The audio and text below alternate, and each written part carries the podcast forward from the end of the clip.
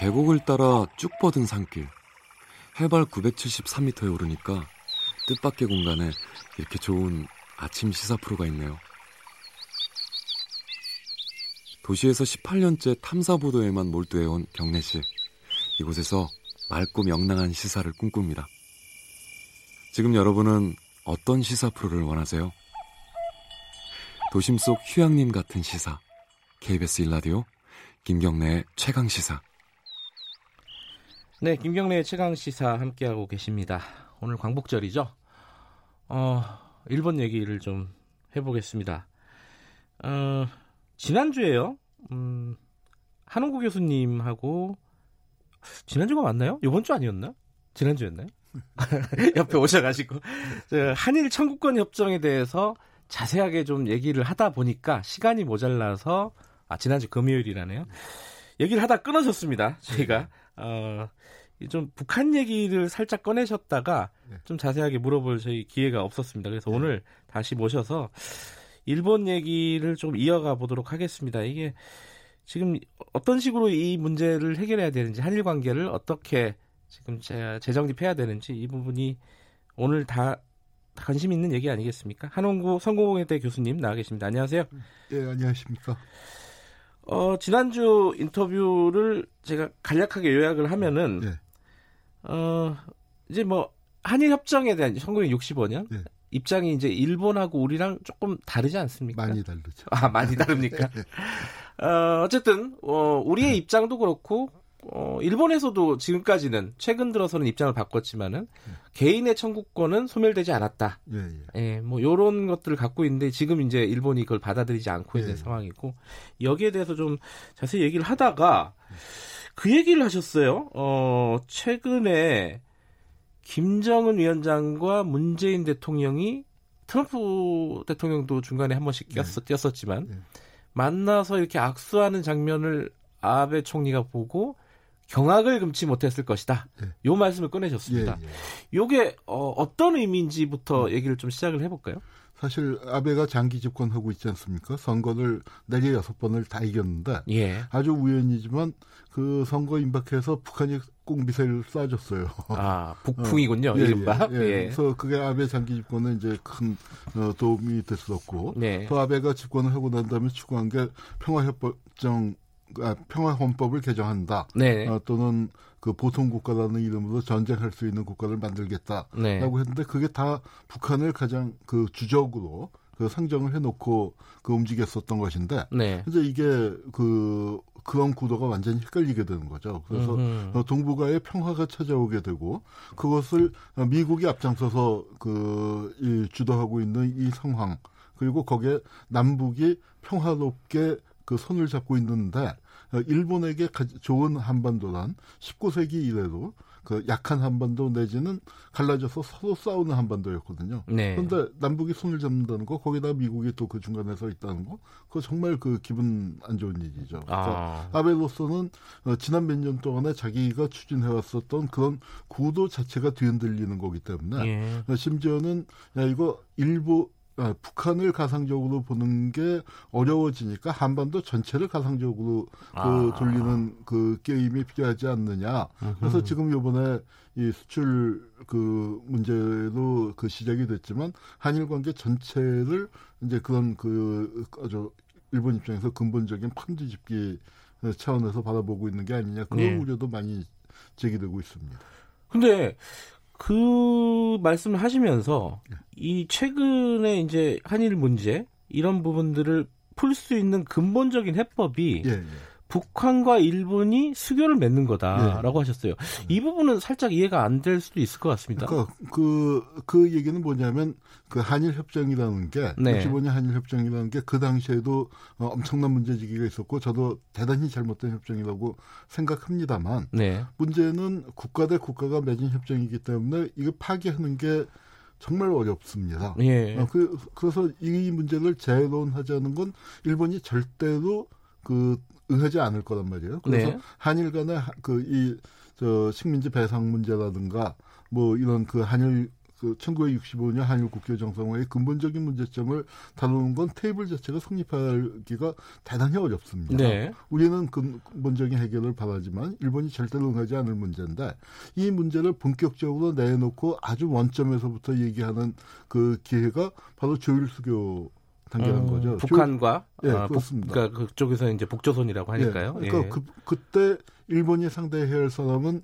만군 출신 그 중위 다카키 마사오가 이끄는 한국 정부가 아니라 어, 일본을 상대로 아주 결연하게 싸웠었던 항일 무장 투쟁의 전통을 이어받은 그 북쪽 체제하고 그 부딪히게 될 텐데 그거는 뭐그 이미 무효라는 식으로 예. 그 얼버무리면서 지나갈 수 있는 상황이 아닌 거죠. 이제 음흠. 그쪽에서는 그 문제를 근본적으로 제기하게 될 것인데 가장 그 협상에 임하는 태도가 일본은 1965년에 남쪽하고 맺은 그 수준 내에서 그 조약을 맺자. 그렇게 얘기하겠죠 일본은. 예. 거고 어, 북쪽 입장에서는 미쳤냐 이거는 어, 정말 말이 안 예. 된다. 예. 우리는 항일 무장 투쟁을 이어받은 정권이고 뭐, 원점에서부터 하고 일본이 식민지 지배 배상에 대해서 그 배상금을 어, 액수와 상관없이 뭐 액수는 정말 그, 그 중국도 안 받았거든요. 예. 네, 그러니까 이제 뭐그 그 액수와 상관없이 그러나 정치적으로 식민지 그 침략 그거는 불법이었고 잘못된 음. 것이었다. 거기에 대한 사죄가 안 들어간 조일수교는 있을 수 없다 하고 봤을 겁니다. 그리고 근데 이제 사실 어, 북한 정권도 네. 그 일본과의 관계에서 이 과거사 문제 네. 이 문제는 좀 유보적인 입장을 취한 적도 있지 않았습니까? 그 근데 상황이 다른 게 뭐냐면은 예. 지금 이제 조일 수교가 된다고 하면은 조미 수교가 타결된 이후에 그 근본적으로 조미 수교가 풀리고 어 남북 간 어, 또는 그 이 한국 전쟁 당사자들 간의 네. 평화 협정이 맺어진 이후에 조율 수교가 될 가능성이 음. 커진 거죠. 네. 그 이전에 그 교섭이란 건 이 조미 수교가 불가능한 상황에서 네. 한반도의 정세를 좀 완화하고 뭐 그렇게 가기 위해서 그 전 단계로서 조율 수교를 네. 어, 얘기했었던 건데 그때하고는 상황이 완전히 달라졌기 때문에 네. 북쪽이 아주 원칙적인 입장을 견지할 거라고 봅니다. 그래요. 근데 한 가지 의아한 거는요. 어, 일본 정권 지금 아베 정권 같은 네. 경우도 어, 북한하고 자꾸 1대1 대화를 하자는 제스처를 많이 예, 하지 않습니까? 그러면 지금 한 교수님 말씀하신 거랑 약간 좀 배치되는 얘기 아닌가요? 그러니까 우선 그 1대1 대화 얘기가 나오는 거는 네. 그러니까 워낙 그 재팬 패싱이라는 예, 그렇죠. 그 심각하게 제기가 되고 있으니까 음. 그리고 또 중국이라는 변수가 있기 때문에 뭐 이제 그런 걸 고려해서 상황에서 국면적으로 얘기를 하지만 어, 지금 현재는 보면은 북쪽이 그 완전히 무시하고 네. 있는 상황이죠. 특히 이제 아베 입장에서는 또 그 조금 이제 몸이 닳았다고나 할까 좀 난감한 문제가 어 과거에 그 조율 수교가 상당한 정도로 그 진척이 됐고 북쪽에서 납치 문제에 대해서 인정하고 사과하는 뜻밖의 조치를 취했을 때 네. 그걸 계속 물고 늘어져서 납치 문제를 발목을 잡아서 조율 수교를 그 어 가로막았었던 장본인이 아베였단 말이에요. 수상이 되기 전에. 예. 어, 그런데 아베 정권이 돼서 아 그럼 납치 문제는 내가 해결할게라고 이제 큰 소리는 이제 쳐놨는데 예. 어, 지금 상황이 조미 수교가 진전이 되고 이런 상황에서 주, 일본은 아무런 발언권이 없이 북쪽에 대해서 지를 데도 없고 어, 없는 그런 상황이 되니까 아베로서는 그 부분이 굉장히 답답해진 형국이 된 겁니다. 그렇군요. 아, 그러면 그 부분, 아, 제가 아까 좀 의아하다라고 네. 말씀드린 부분이 이해가 되네요. 그러니까 이 지금 일, 일본을 완전히 배제한 상황에서 어, 남쪽, 그러니까 대한민국과 북한, 그리고 일, 미국과의 미국. 관계 네. 정상화, 네. 어, 평화협정, 이런 네. 것들이 되고 나서 어, 뭔가를 시작하면은 일본 입장에서는 굉장히 불리한 상황이 되는 거군요. 예, 예. 차라리 지금이 지금이라도 북한과 대화를 하는 게 좋겠는데 예, 예. 북한은 응하지 않고 있고. 예, 예, 아, 그러니까 일본 입장에서는 북한 문제가 굉장히 지금 난감한 상황이네요. 여태까지는 아주 그냥 그 좋은 카드로 써먹었는데 네, 이제 북쪽이 음흠. 그 상황 변화를 그 상당히 주도하고 있는 입장에서는 네. 어, 굉장히 그 저 난감한 상황이 된 거죠. 근데 이제 미국 얘기가요. 그러니까 지금 뭐 어, 우리나라, 북한, 일본의 얘기에 미국이 안 들어올 수가 없습니다, 없습니다. 지금. 그죠? 예, 예. 뭐 중국도 마찬가지긴 하지만은 예. 어쨌든 미국 얘기를 하면은 미국이 뭐 지금 국면에서 예를 들어 한일 간의 뭐 무역 갈등 이 부분에도 마찬가지고 뭐 이제 남북 간의 뭐 이런 이런 어떤 어 관계에서도 마찬가지고 미국이 이제 개입을 할 수밖에 없지 않습니까? 예, 예. 근데 미국이 개입을 하면은 특히 이제 그 무역 갈등 같은 경우에요. 어 우리는 이제 미국이 좀 개입해서 좀 해, 어떻게 좀 해달라, 예, 예. 그죠? 중재를 좀 해달라. 예.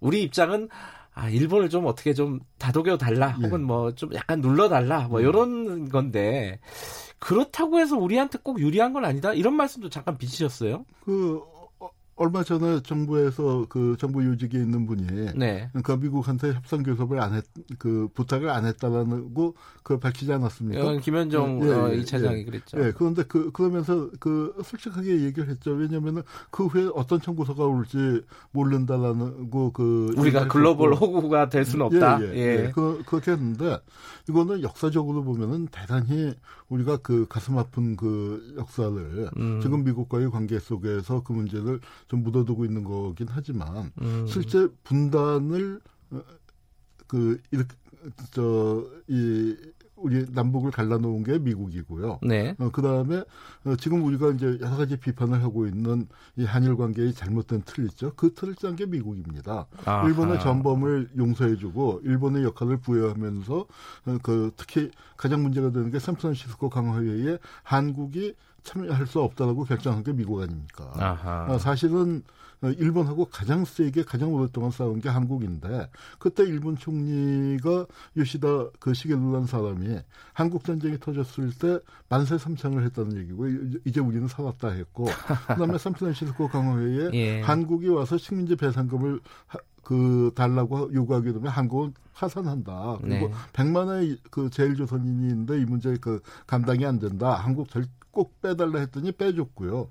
그런 틀 안에서 이 박정희가 한일 협상을 한일 국교 정상을 맺은 건데 네. 한일 국교 정상화를 맺은 거에 대해서 어, 제1번으로 박정희를 비판하고 있습니다만 어제 네. 그게 박정희만의 책임이었겠습니까? 미국이 잔 그 짜놓은 틀 안에서 어, 규정이 된 거죠. 그러니까 음. 우리가 어, 미국이 이런 국면에서 도와줄 것이다.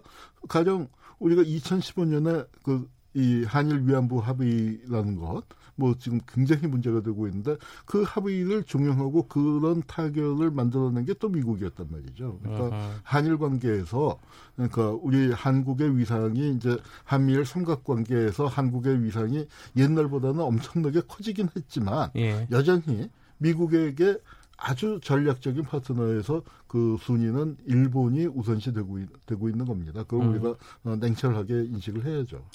그러니까 미국을 어, 일종의 뭐 해결사, 네. 우리의 어떤 조력자 이렇게 바라보는 시각보다는 좀 냉정하고 냉철하게 네, 미국을 좀 어, 바라봐야 된다 이런 말씀이셨군요. 예, 예. 알겠습니다. 지금까지 얘기는 사실은 서론이었고요. 이제 본론으로 오늘 광복절이라서 네. 어, 사실 이 얘기를 좀 여쭤보고 싶었습니다. 그 역사 네, 학자시니까요. 이분을 역사학자라고 불러야 될지는 잘 모르겠는데 이영훈 예, 어, 전 서울대 교수죠. 경제사학자죠. 아, 경제사학자라고 예, 예. 경제학과 경제학을 예, 전공했죠. 예. 뭐 명예 교수는 아니라는 게 이제 드러났기 때문에 예, 예 이제 그냥 전 교수라고 부르겠습니다. 반일 종족주의라는 책을 써서 뭐 여러 논란을 지금 일으키고 있습니다. 어 일종의 뭐 예전부터 많이 얘기되는 식민 사관의 전형을 보여주는 것 같아요. 뭐 최근에 이제 가장 이슈가 됐던 건뭐 어, 위안부 문제 이런 거 네. 강제성이 없었다. 네. 어, 한마디로 뭐 돈 벌러 간 거 아니냐 뭐 이런 네. 거잖아요. 네.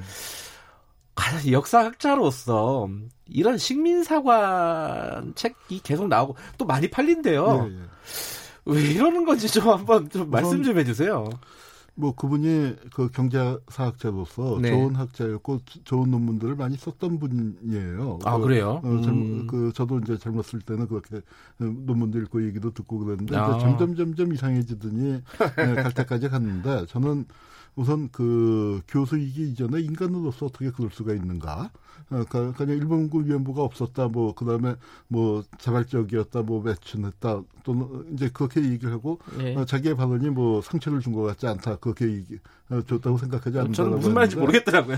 아니 무슨 말인지 모르는 게 아니라 이분이 그때 전에 MBC 백분 토론에 나와서 그런 얘기를 했다가 반 그 비판 여론이 제기돼서 아 그랬어요? 음. 그 나눔의 집에 가서 무릎 꿇고 사, 아, 무릎은 꿇었는지 잘 모르겠습니다만 아. 그 할머니들 앞에서 어, 사과했 아. 사과하고 자기가 잘못했다고 그 분명하게 얘기했고 그게 영상이 그 있습니다. 그래요? 그, 네, 찾아봐야겠네. 그, 렇게까지 어. 얘기해놓고서 그, 또 이런 걸 되풀이한다는 건 그때 억울했는가 보죠. 이전에 이제 저 인간으로서 그, 이, 어떻게 저럴 수가 있는가. 음. 이제 그러면서, 그러니까 할머니들이 거짓말 한다라고 하는데 도대체 그럼 이런 이율배반적인 태도를 거짓말이라고 비판하면 어떻게 그, 거기 뭐라고 얘기를 하겠습니까? 이제 예. 바로 그런 점이고요.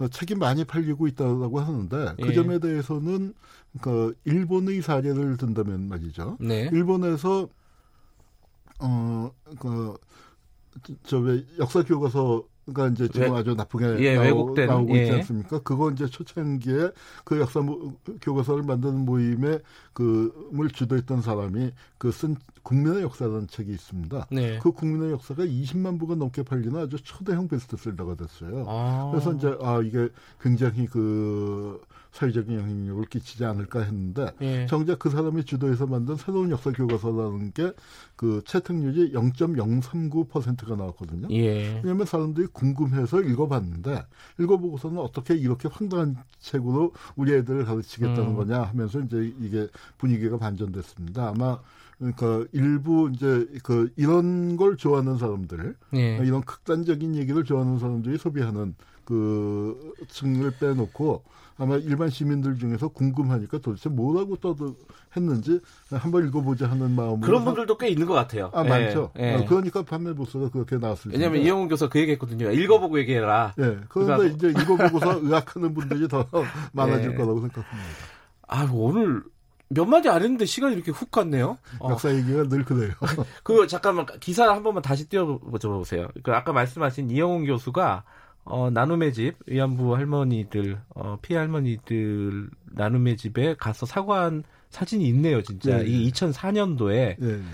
아 이렇게 해놓고 이렇게 해놓고 다시... 상처를 주지 않았다고 생각한다라는 음... 발언은 정말 할 수가 없는 얘기죠. 네. 그러게요. 오늘 뭐 지금 교수님이 하시는 반원법 행위자 열전 이 얘기도 좀 하고 싶었는데 이건 다음 기회로 좀 미뤄야 될 것 같습니다. 또 모셔야 될 것 같아요. 아이고, 예, 예. 아, 광복절 이렇게 휴일날 나와주셔서 감사합니다. 예, 감사합니다. 예, 성공회대 한홍구 교수님이었고요.